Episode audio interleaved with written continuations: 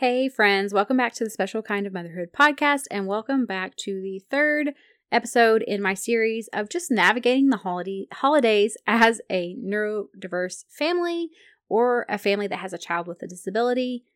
Just those different dynamics that we can really come up against as we are going through the holiday season. Today, we're actually going to talk about how we navigate the holidays when we have a child who has food allergies, maybe we have food allergies, or some kind of food sensitivities, cross reactivities to foods, all of those things that can often be common whenever you have a child who some, has some kind of other health or developmental struggle. It's definitely common to also have food allergies or food sensitivities. And really, planning the holiday season around that, it can often put a damper on enjoying the holidays because so much of the holidays is surrounded by food. And so, what do we do when we feel like we can't actually enjoy the food that normally we would have and we can't partake with people around us? I want to give you some just some different tips on how you can still enjoy yourself, how you can still be included, and enjoy the holiday season despite any kind of food allergies or sensitivities that you might be dealing with. So let's go ahead and get started. Hi, friend. Do you dream of having a garden but you don't know where to start? Do you want to switch to more natural products but feel overwhelmed by all the options? Do you believe that a holistic lifestyle would help your special needs kiddo but you're daunted by all the information out there? Welcome to the Special Kind of Motherhood podcast, where you will learn how to work towards your dream for homesteading, gardening, and holistic living in small, simple steps that won't overwhelm you. Hi, I'm Ashley. I'm a wife, Jesus follower, and mom to some amazing kids. As some of my kids began experiencing health struggles and developmental delays, I decided it was time to switch to a holistic lifestyle. I quickly became stressed out and burnt out, feeling like I needed to change everything at once. I finally realized that I had to start making one small change at a time, then build from there. I learned to walk this holistic journey in a way that works for me and my family without stress or overwhelm or constantly feeling like I wasn't doing enough. If you're ready to hear from another mama who understands what it's like to have no time and who can help you make changes towards better health for your family in a way that works for your specific life, then this is the podcast for you. Pop in your earbuds, reheat your coffee for the third time, and let's do this. Hey, mamas, have you really been looking for a community of like minded mamas who can give you different tips on homesteading, holistic living? Just getting rid of those chemicals in your home, dealing with food allergies or food sensitivities, I have a solution for you. I actually have a free Facebook community. We would love to have you over there. Come join us at bit.ly slash motherhood community. And I cannot wait to see you over there and to hear from you and get to know you better. All right, friends. So I I know, oh goodness, do I know how difficult it can be to navigate going to these holiday events, or quite frankly, even just eating somewhere that's not your own home when you have a variety of food allergies or food sensitivities. I think I've shared this before, but between my family, honestly, we have probably now at this current time, it has changed because we do some testing just to see. But I would say currently we have at least 15 foods that we have to avoid in some form or another. Now, not all of these are true allergies. A lot of them are actually food sensitivities or they are cross reactions to foods. And this just basically, for my family specifically, happens because we do struggle with some different autoimmune issues. And so, especially a lot of times with autoimmune disease, you tend to have a leaky gut. And that means that particles of your food honestly can end up in they they come out of the gut lining because there are holes in it and they end up in the bloodstream. And that can just cause some issues with different reactions in the body. But what can happen with cross reaction is actually that your body so for i'll give myself as an, as an example. Um, i have struggles i have sensitivities towards wheat. I also have an autoimmune disease hashimoto's thyroiditis. So basically what happens is I have reactions to wheat, but the body can sometimes get confused and it will begin to recognize other particles of food. So maybe I'm not consuming wheat, but I'm consuming large about amounts of bananas. Well, the body can actually get confused and it can begin to look at those particles of bananas as if they were wheat. So you actually begin reacting to foods such as bananas that you don't actually even have a sensitivity to as if they were wheat. And that's what we deal with a lot, especially, like I said, those of us who have autoimmune disease, because the body gets confused. And so, therefore, I think I'm doing a wonderful job because I'm not eating any gluten or any, I'm not having oats, things like that that I know I struggle with. But then I find out later, well, actually, your body was reacting to apples and lentils and all of these things that I was consuming on a consistent basis without realizing that it was just continuing to create this inflammatory response and also preventing my gut from healing the way that it needs because it's just constantly being triggered by these foods. So, we've really been on this journey of how can we cut these foods out of our diet? How can we figure out what exactly we're having issues with? And really the focus is to heal the gut so that it stops leaking these food particles out so that everything is able to function as it should without us having these reactions to foods. So, all of that to say, that was a little bit of a off subject. Sorry about that. But all of that to say, we have dealt with a, a large variety of having to limit foods in our diet and it's different for each person, all of that. And so I get the stress and overwhelm that can come with really trying to juggle feeling normal, honestly, feeling like you can participate whenever you aren't able to eat a lot of these foods. The thing that I do want to say, and I know this isn't going to really help you if you are at the start of this and this feels very new and very unfamiliar, but I do want to encourage you that it gets easier over time. I have not I I have been avoiding like oats, wheat for sure, those two for my goodness, at least two, maybe three years now. And there are a lot of other foods that I also have to avoid apples, like I mentioned, lentils, um, things like that. And what I have noticed, obviously, this is not a forever thing. This is a let's get the body to heal. Let's get the gut to heal. Let's reverse this autoimmune issue so that then you can consume these foods in the long run. But what I have found is that a lot of the foods that I used to consume, let's talk even gluten, gluten filled foods, cakes, pies, cookies, whatever. I don't really miss them anymore. So I want to encourage you that it does get easier over time. As you're consistent with it, your taste buds change, what you are used to changes. I'm just as thrilled with a sweet potato with grass fed butter and a sprinkle of brown sugar as I would a cookie. And to look at myself three years ago, I would not have thought that was possible. But it's just the reality of what you eat, you really you begin to crave and you just adapt to that.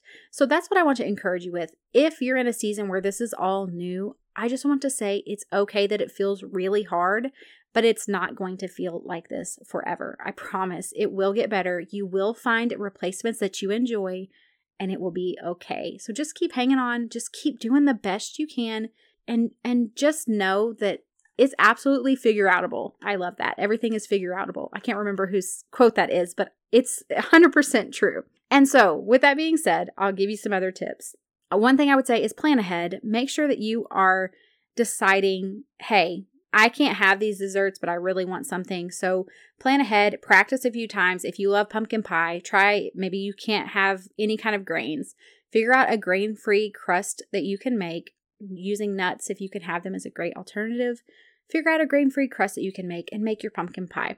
Maybe you can't have dairy, but you can have the gluten. We'll figure out a dairy alternative for, you know, whatever you would normally use for the pumpkin pie. Eh, but what I want to say is don't save trying the recipe until the night before you need it. Go ahead, get the ingredients, make sure that you actually like the recipe, that you liked how it, it, turned out, because there's nothing more disappointing than showing up making this recipe, not trying it, showing up, trying it there, realizing you don't like it, it's gross, and then you're like, forget it, I feel like a failure. I'm just going to eat the gluten gluten filled stuff anyways.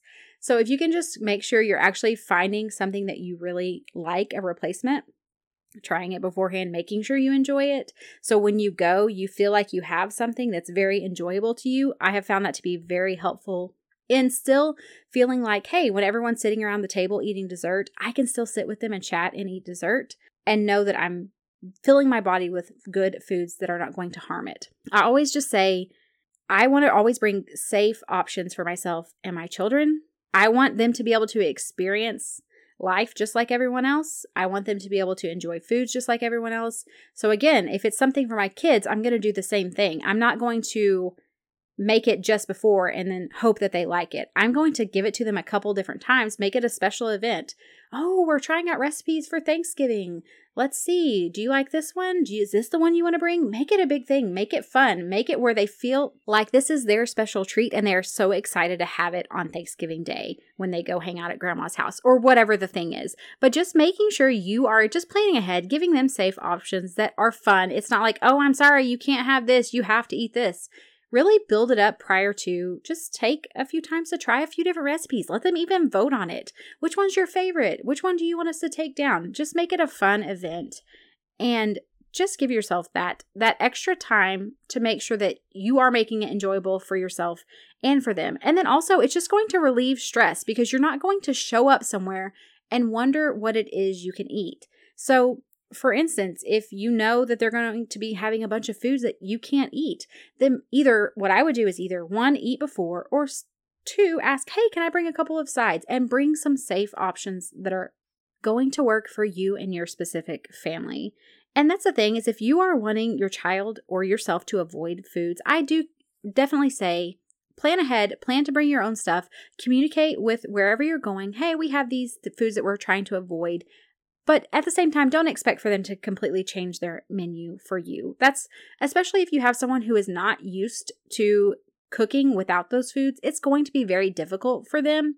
So I have just found it easier to work with whatever is there that I can eat or that my children can eat, and then bring some stuff in to kind of fill in the gaps.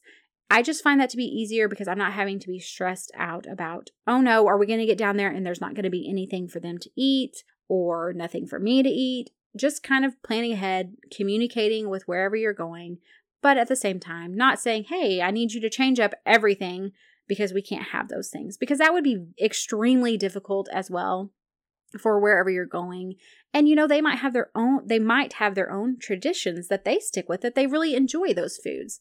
And so we do want to be mindful of that, but at the same time, we can we get to be in charge of making sure that our family still has fun, enjoyable food as well. And it's something that we absolutely can do.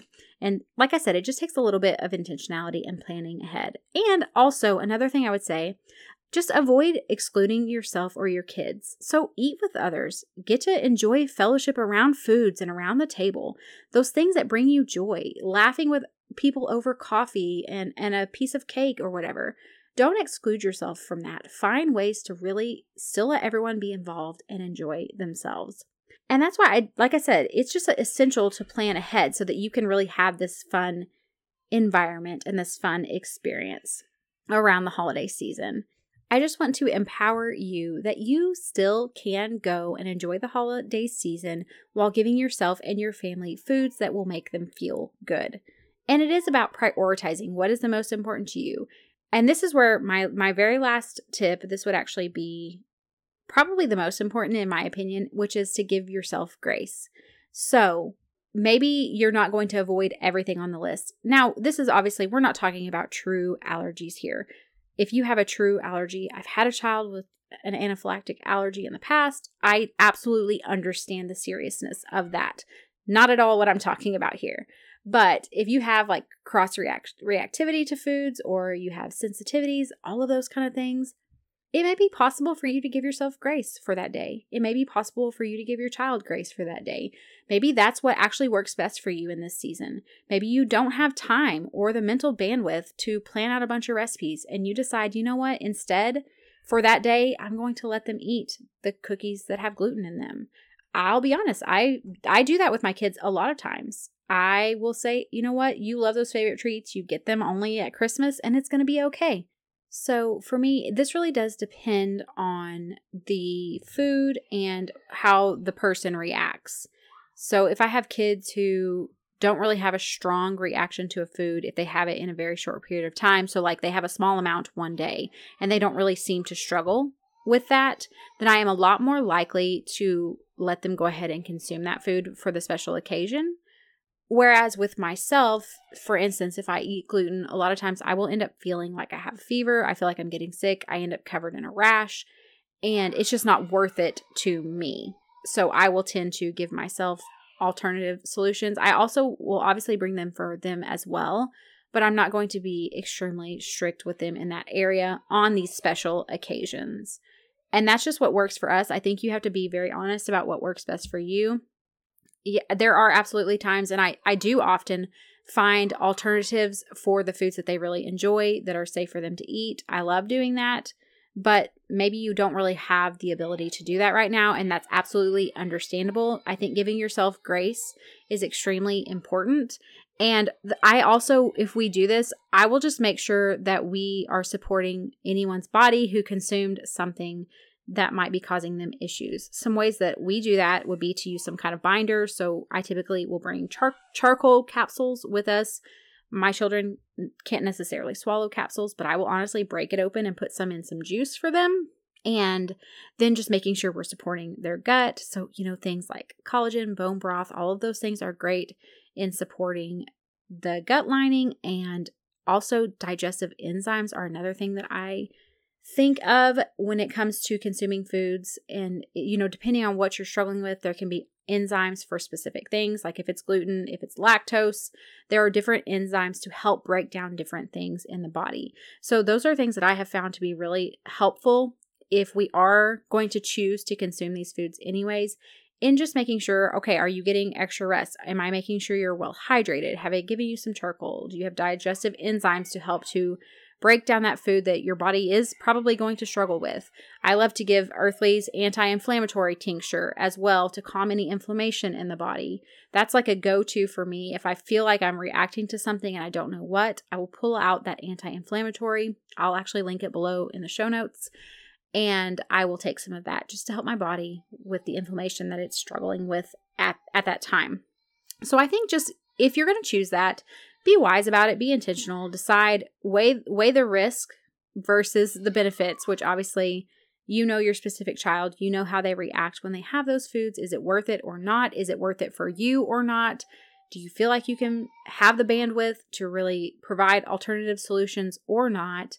And if you don't, just plan ahead. Take a little first aid bag with you with some charcoal and some digestive enzymes and make sure you take extra water and all of that stuff just so that you can help to kind of offset those negative effects that might come from consuming those foods.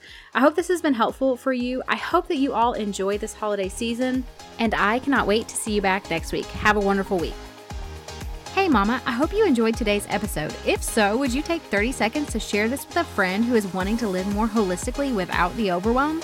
Also, don't forget to head over to Apple Podcasts to leave me a review. It blesses and encourages me to know that this show is helping you. All right, friends, it's time for me to go work in the garden and make some homemade bone broth. I will see you back next week.